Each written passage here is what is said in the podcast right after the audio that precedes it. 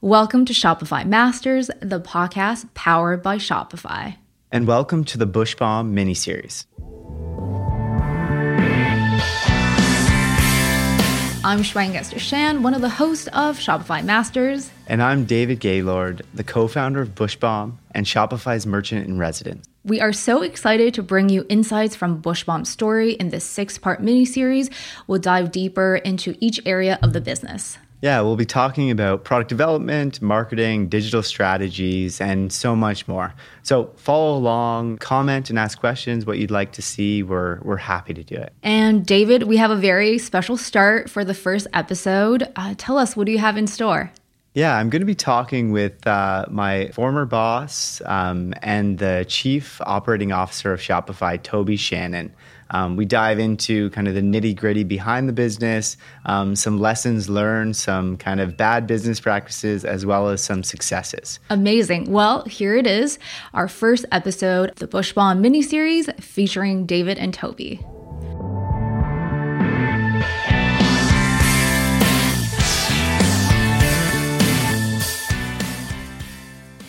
I'm Toby Shannon. I'm the Chief Operating Officer of Shopify, and I'm here with uh, David Gaylord. How you doing, David? Hey, very good. Happy to be here. And so maybe it would be helpful for you to tell everyone a little bit about yourself, a little bit about your career at Shopify, and a little bit about what a bush bomb is. What a push bomb is. yeah, so my journey at Shopify starts probably nine years ago now. Wow. So not as an employee, but two years before I became an employee, my family has a hardwood flooring store and they became a Shopify merchant. Right. That was when it was the slime green at the time, the admin. um, I remember comparing all of Magento. I, I learned all of them. And then uh, after I did that, I joined the company uh, in the customer service role Yep. at the time. So that would have been six over six years ago now On my team at the time. on your team. Yep. Yeah. And that was, I think the company was 700 Right. Shopify strong at that point. Yeah. And then uh, from there, so I, I joined Shopify and joined Toby's team, um, and slowly within the company grew into roles, and we started to work closer together. Yep. And uh, it was four years ago I started what is a bush bomb. Right. So I, I started the company with a partner who was also at Shopify. Yeah. And uh, should I tell what a bush bomb is? Uh, maybe before that, even yeah. save save that fun bit for uh, later. Uh, it should be noted too that Shopify is super cool on people doing side hustles Mm-hmm. using our technology, especially right. Yeah. And so, uh, did you know you wanted to start a business, or were you just trying to get better at doing your job? So actually, the reason I joined Shopify, like it, there was other places I could have applied and tried to get a job, but I wanted to join Shopify because e-commerce I thought was really interesting and up and coming Yep. at the time. Okay. So the yeah, joining Shopify was amazing because I learned everything about e-commerce marketing. Like it was really interesting. And then the company, yeah, the reason we started Bush Bomb, which is the company we'll talk about today, Yeah. is externally Shopify had a build a business competition, Right. And with Richard Branson or the Big Island, they would be the trip. Internally, we did a build a business competition for employees. Right. So Bush Bomb started as that build a business. So two hundred fifty dollar, well five hundred, I guess. Yeah. In capital, that's how you. Yeah. started. And then we, we, we also put a little bit more in. So total though, I looked at this the other day. It was like nine hundred and fifty two dollars Right. with the domain charge or whatever. Okay. Yeah, yeah. And that was what started it. And Right. right away. Okay, so what is Bushball? Yeah. So Bush Bomb originally started as a uh, kind of cosmetic pro- product for Mm-hmm. freshening up down there. So it was all about scent because our my partner and his wife on their honeymoon Yeah. used the product as beard oil, and he thought maybe we should build a product you can use everywhere that smells nice. Nice. And it's transitioned not to that. Why? What, what does it transition to? So, so now we're more of a uh, problem solving skincare brand. Okay. So we, we focus, we've just been working on this a lot lately, is we focus on solving skin concerns that we believe the beauty industry is often ignored. So think about ingrown hairs, razor burn, Yeah. chafing, those kind of solutions. Sunburns on the top of head. That's what Poten- Potentially, yeah. good to know. Uh-huh. So it's solving these things that people don't see as big challenges, but they're really common. So that's what bush palms morphed to. Scent is is less of a focus now. Can you talk a little bit about the scale of the business now? Yeah. So so this year we're on pace. We'll probably do close to 10 to 12 million in Canadian revenue. Okay, so from nine hundred dollars in investment, you've gone to ten million dollars in revenue. Yeah. In how much? Four years? Is that what you said? Roughly four years. So it's I think four and a half now, but wow. yeah. And it's really been like a exponential curve Yeah. like, every year essentially. And, and do you sell all that through Shopify? Is there anything off Shopify? 99% of it would be on Shopify. We use like one platform for wholesale in some ways, but even our wholesale business is mostly on Shopify. Um, and we've done that all mostly to date, direct to consumer, and none, none of it on mass retail, none of it like on Amazon, anywhere else. It's been all Shopify. So for a big chunk of that time, you were working directly with me, right? Yeah. The And- first four years Right. of that. And so we worked a lot. Mm-hmm. Like we worked eight hours, nine, 10, 12 hours a day. Like, how did you have time to do all this? Yeah. So the working with you is, is hectic. It's a lot of work. I, I need a, I need a lot of help, is what you're saying. Yeah, exactly. So I guess in my role with Toby, I was the I was operations lead for a year there, and what that meant was I worked on a lot of like decks, and we were presenting to different parts of the company, doing all kinds of kind of internal public facing stuff. But yeah, the, the my bush bomb routine, which I got into, which is not very healthy, I would say, is every morning I woke up like six thirty, and I worked bush bomb usually seven to eight. I worked hard on stuff. And I, I remember I'd go to meetings and I'd be like, have to set it aside for later. And then I did a lot of tons of bush bomb at night. Yeah. And then my biggest bush bomb day was Sundays Okay. for three or four hours is when I got most of my good work done. So would you say an hour in the morning, an hour at night, Probably at least. Yeah. and three hours on Sunday? Yeah. Yeah. So that was the bush bomb time. You're still looking at 13 hours a week, yeah. 15 hours a week, yeah. Yeah. So So and that, you're able no. to build like a like a multi-million dollar business. yeah. And what about your partner? Um, so yeah, Tim he he also worked at Shopify, and uh, yeah, so he he left quite a bit earlier, and that helped in many ways. Right. So he I focus on the marketing side and sales, and he runs the back of house. Right. So he he fully left the company to do supply chain. How long ago was that? So he it would have been about uh, a year ago, maybe now. yeah, yeah, yeah. So he he went on pat leave, and then he ended up ex- extending that. He probably had a more competent boss too. He could have. yeah. He didn't have to work twelve hours a day. yeah. Yeah. So it was helpful. Tim obviously doing that. Where um, actually one part of be, running a side hustle and a full time job is it made us have trade offs of what to do. So a good example was in the first year, someone said you should do wholesale, Right. And we said, you know what, no, because it's too much Too much work. work. You got to call people, you got to talk to people. So we tried to do only things we could automate in many ways. Yeah. D2C, you can Sort do of that. an, an essentialist approach, yeah. just by hook and crook, right? You got Yeah. forced into that. That's cool. Exactly. Yeah. So you're still at Shopify. Mm-hmm. You've got this great business. So all the way along, we thought it was valuable. I thought it was valuable, and and maybe just unpack why you think I thought it was valuable. Yeah. So the, for probably the last three years, anyway, Bush Bomb's been growing and scaling, and like you in particular, and probably a good ten teams at Shopify would come to me with quick questions. Hey, as a merchant, what do you think of this? Yeah. As a merchant, would you ever use something that does that? Right. So those teams slowly became closer with me, and then. Um, so now my role is merchant in residence at the company. Mm-hmm. Yeah. So I, I work a smaller amount of time, and um, when I was quitting Shopify per se, Yeah. I told you I said I, I can't do this side of me that's you know doing Shopify business, which is interesting, and then the marketing D2C side. Yeah. So you said, well, why don't you just do the marketing D2C, run a business side, but help Shopify along the way. Yeah. So that's that's what I do now.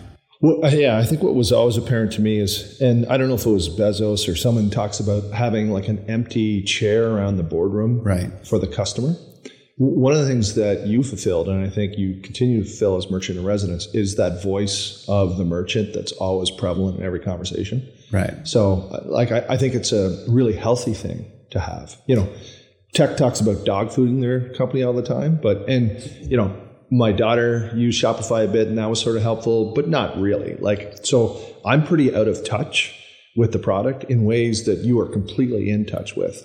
And so just grounding that conversation, I think, is really Right. useful for the org. What I add to that is I can be very critical Yeah. and very honest, and everyone still likes me for it. Yeah, and they- that might be a bit of you, but, but it's part of the role, right? You're like, hey, you know, I'm telling you the truth here. It- it- you know, Shopify needs to pull up its socks when it comes to X. Yeah. And, and it's also, I think what I is kind of hidden and not part of the role Yeah. is me encouraging other people to experiment with the platform Right. from trying it and using it. Cause like now the, the more years I use Shopify, now the more in tune I am with it. Right. Um, even though I might be doing different things, I understand it way better than I ever did. Yeah. Okay. So if you're listening to this and you're not in Shopify, let's assume, Mm-hmm. uh, what can those people learn from your role in Shopify and learning how to scale a company from like 700 when you said to we're currently over 11,000 people. So Right. What, what can you learn? Yeah. So I, I a lot of people ask me like, what did working at Shopify help you Yep. in your in your job and running your business? And if you are someone who's trying a side hustle for the first time, you're moving into something. Yeah. Um, working at a company like Shopify was so valuable Hmm. and on the things that I didn't expect. Uh-huh. So like how to run a business operationally. Right. I wouldn't expect that to be helpful. Right. It's so helpful from Shopify. Yeah. Um, say leadership, all the leadership training you get at these big companies is Right. phenomenal usually. Yeah. And then HR, how to how to hire people, how to train people. Um, those things are, are very valuable for Bush Bomb today. Right. And then probably the most valuable thing is just how to organize a company. Huh. Because like my my family business is a much smaller company, so Yeah. I never understood say the departments or the needs or why. Yeah. And then I worked at Shopify and I saw like the work the finance team does. Like I get it now. Right. We might not have a person who's a finance employee, but I know and appreciate like the work they do. Yeah. And then same with talent. We don't have an HR person per se, but I know like I have to be the HR person and I have to have the documents, the the legal team, like you need to have these. Yeah.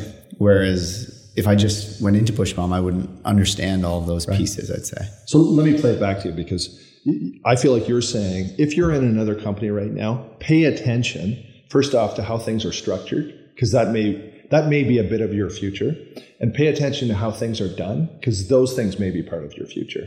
Yeah. And if you're- exactly. yeah, and if you're curious, like talk to somebody in finance about why you would do that, or talk to somebody in HR. Is that Mm-hmm. Yeah. kind of where you're going? Yeah, exactly. And the more you see business, and um, some people go to a job and they think, "Oh, this I, I don't like this job. It's not fun."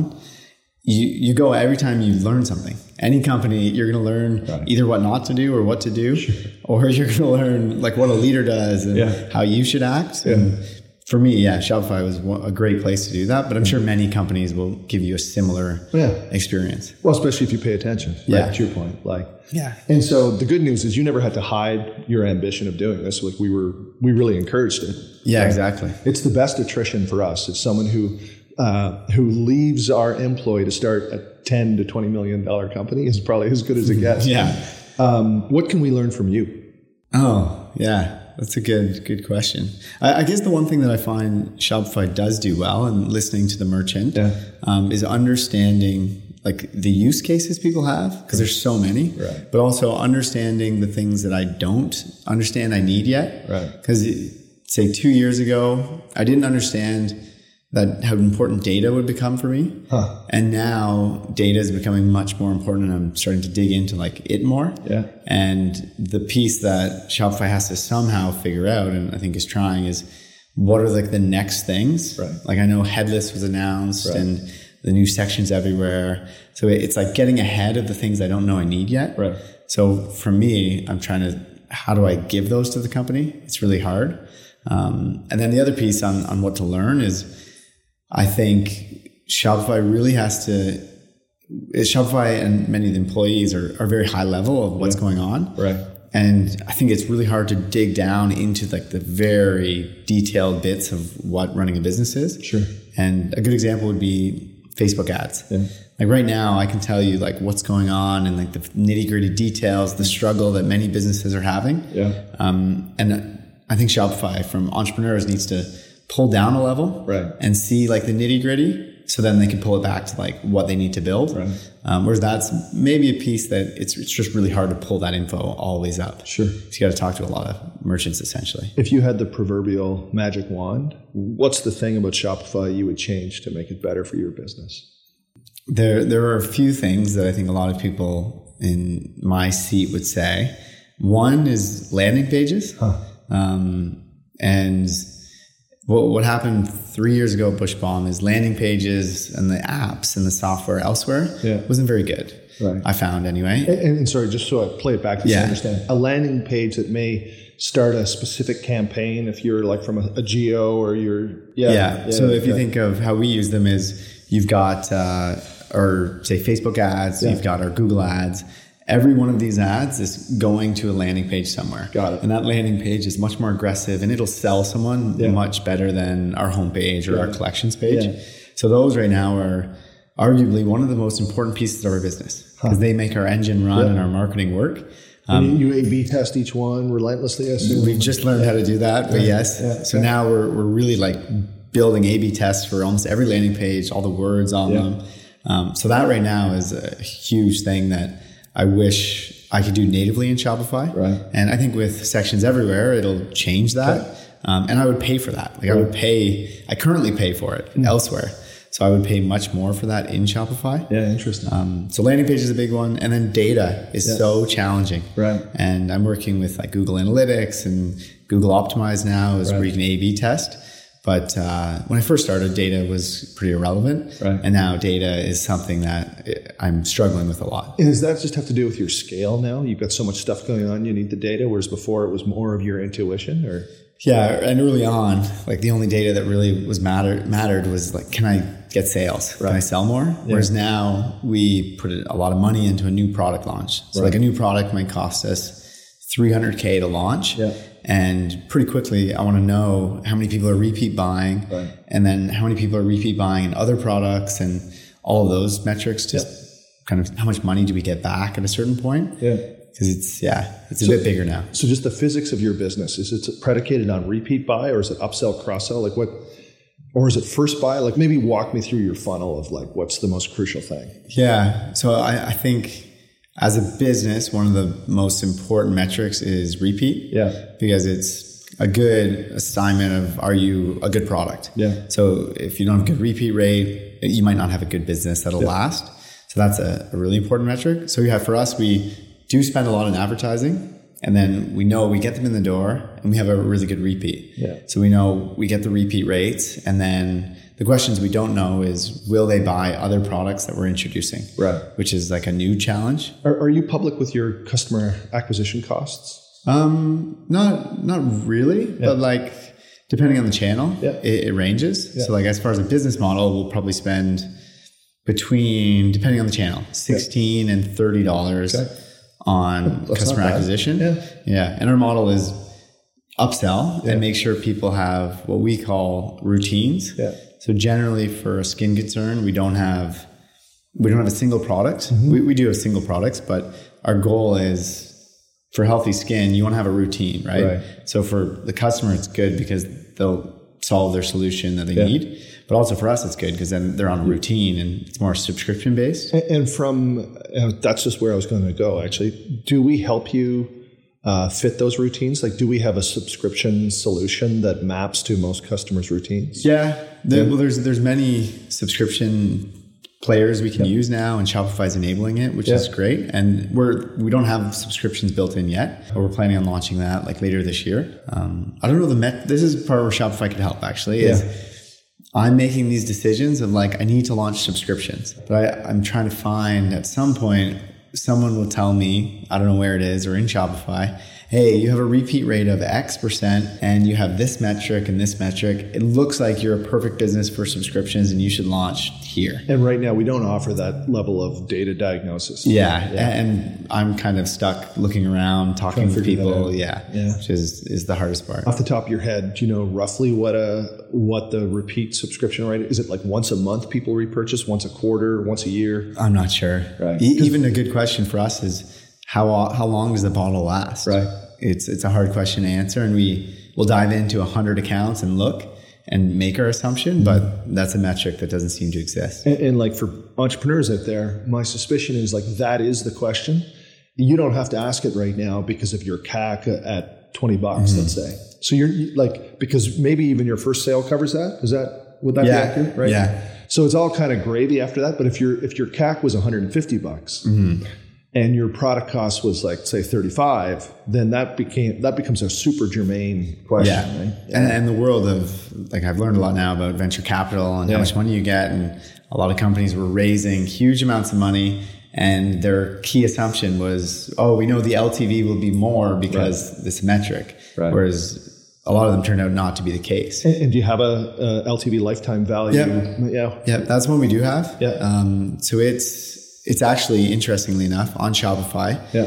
One year, I think it was last year, we launched bundles. Yeah. So we just made bigger kits with more products in them, and we doubled our LTV um, by doing that. Beautiful. Yeah, just I never thought like kitting bundles, bigger cart value. It made a huge And did the difference. product help in any way to do that, or was that just your own decision? just a decision to try it. And Also looking at others, what people have done.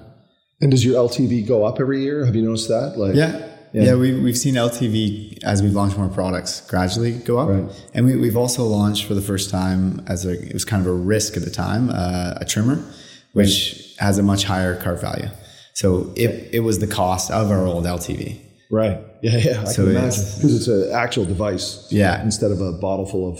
Full of oil. Sauce, and, yeah. yeah, yeah, yeah. Huh. Yeah. And so, are you making that thing work? no, it's going really well. so Oh, wow. it, it was a risk because we thought, w- do we know, and Facebook ads, people talk about it, is can you sell something that's higher value? Yep. Because it's a pretty quick purchase. You're not sure. So, no, it's worked out really well. I was skeptical for a while, but yeah, no, it's turned out. Yeah. Great. For the folks listening, David, what are a few critical things that they should consider? Yeah. So for me, the one thing that I, I grew into slowly was mentorship in many ways. Okay. So working with uh, yourself. So I don't, I don't know if well, you can actually you should chat a little bit about your entrepreneurship before Shopify. Right. So I've been at Shopify for about 12 years, I guess, uh, 11 full time. Uh, before that, I was a serial entrepreneur. Most of the companies failed. That's the nature of entrepreneurship. One of them that worked that people might know was a little kit that you spit in, you get DNA from. I helped a bunch of folks in Ottawa start that up, uh, 2003. Uh, but if you've taken a 23andMe test, you've spit in one of those kits. So that was successful. But um, I spent a long time starting things that didn't work. And uh, in fact, I, I found you learn equal from the things that don't work as the ones that do. You know, Yeah.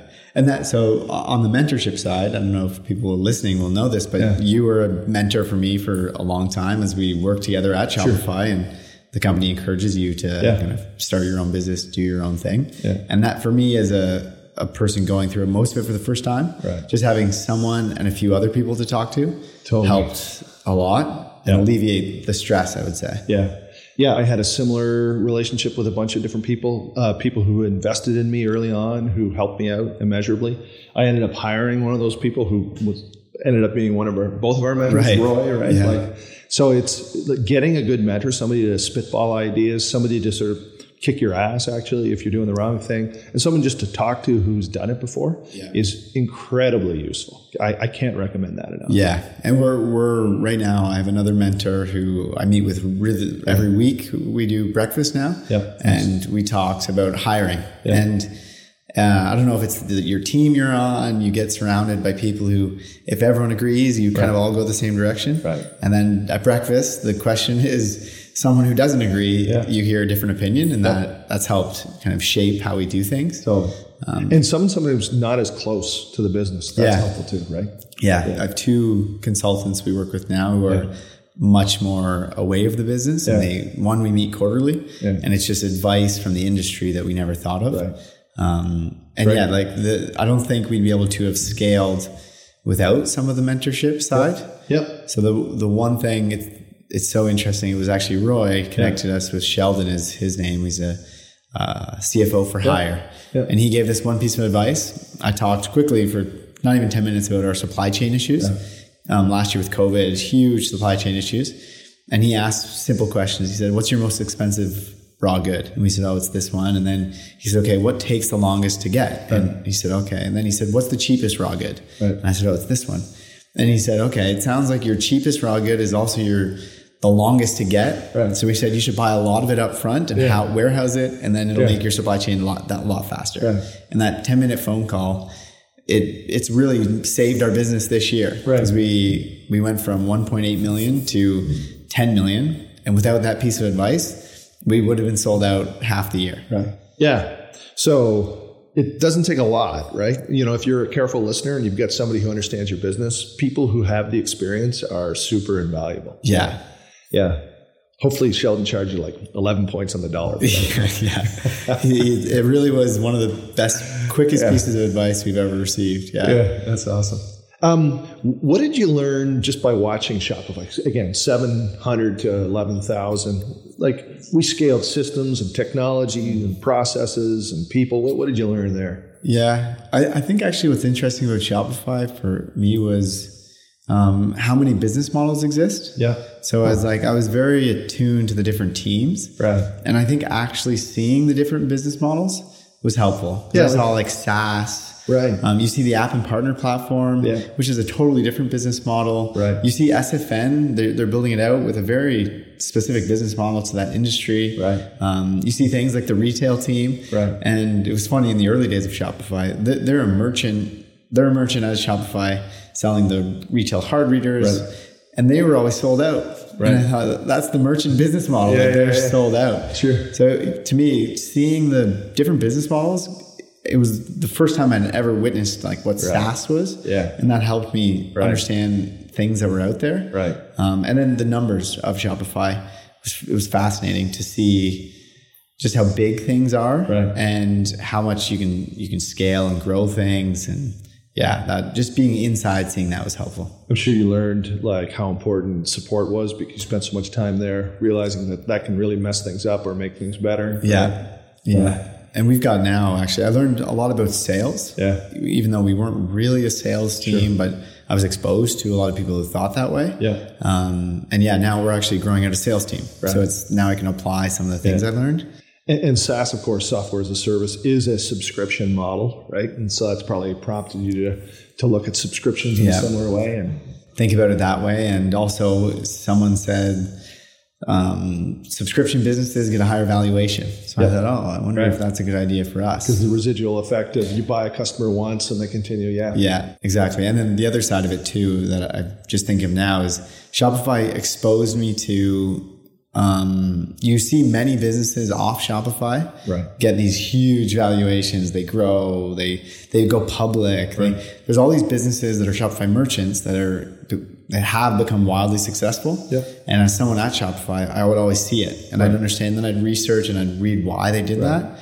And then Bushmom, we're not in a place where we want to sell the business at all. Right. But now I understand what's important to make a business more valuable, Yeah. and a lot of it is just organization, obviously sales and profits and things like that. The But Shopify ecosystem has spun off several publicly traded companies. For example, what, what's the long term plan for Bushbaum? Do, do you think you guys have a interest in going public or not going public. I've never thought that far ahead. Yeah. Um, but the one thing that we're trying to figure out is for the first time this year, we built our roadmap for Mm-hmm. three years because in skincare cosmetics, it takes nine to 18 months to do a product. Okay. So it's, it's a long time. So we're getting really ahead of our roadmap. And those are that's two product iterations basically that you're thinking ahead for three years, right? Two or three.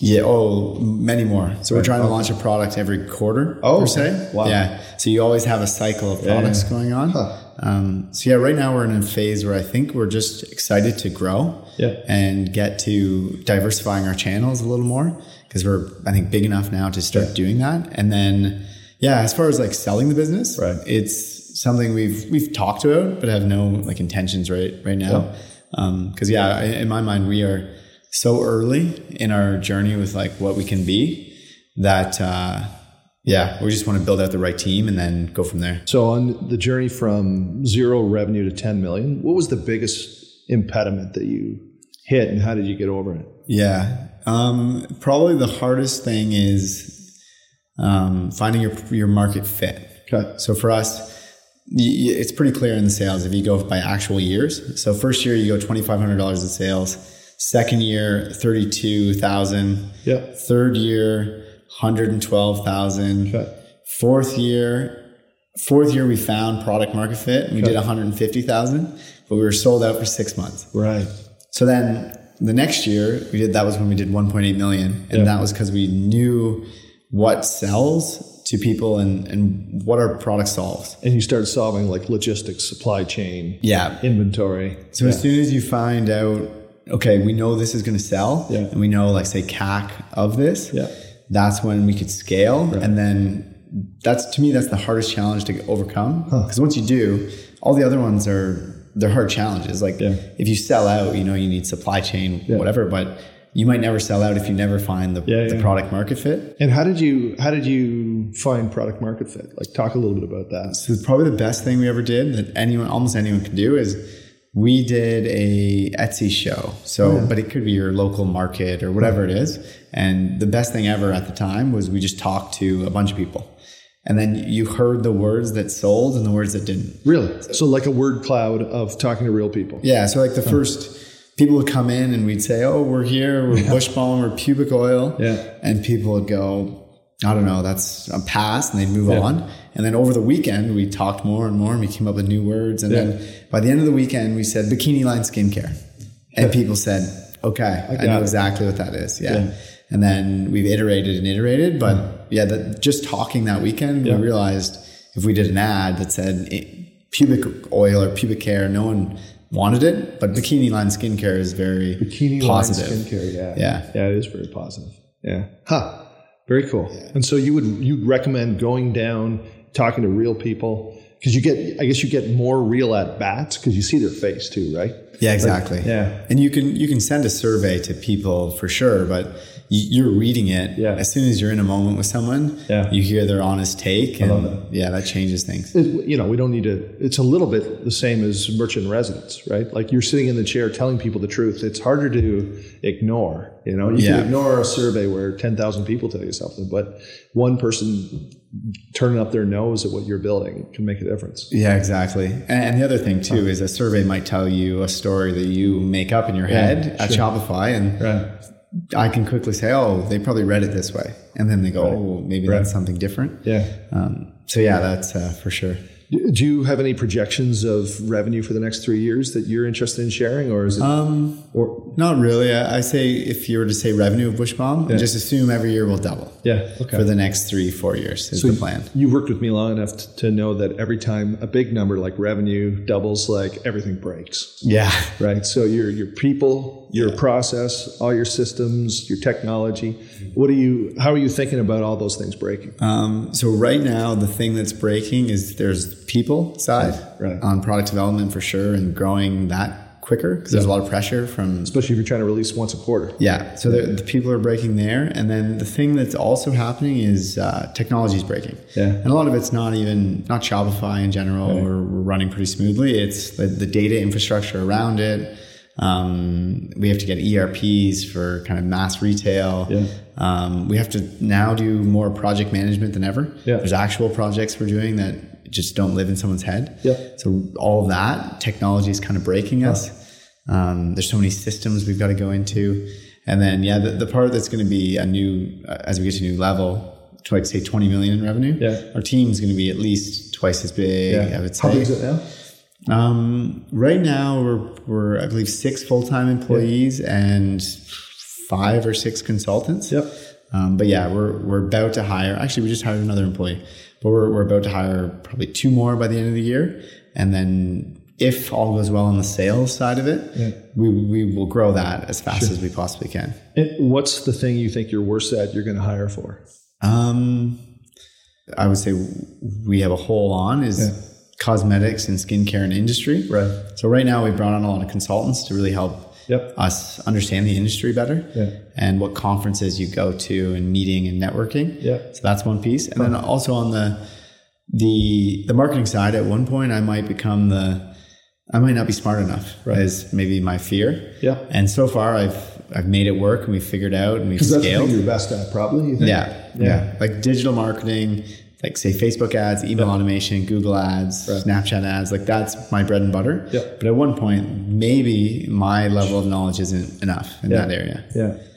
And are you the E CEO? Yeah, so I'm I would be CEO and Tim would be CPO. So he's he's in charge of product. Great. And he he's hired someone on to help him right now, and then he needs at least one or two more people. So with six full-time employees, you just hire another one. You've got about five part-time employees. So you're you're right. You know you, you know me. I'm uh, ten humans make a team. So you've got like a you got the like the rough skeleton of a team here. How, what's the culture of the place in these ten people? Yeah. So in the in the early days, it was um, me, Tim, and Rachel. Right. We were the three that came in, and uh, actually, Ra- so I worked full time at Bu- at Shopify, Yeah. and Rachel worked full time at Bushbomb. Right. So she worked in my apartment. She was in the living room, and I was in the den.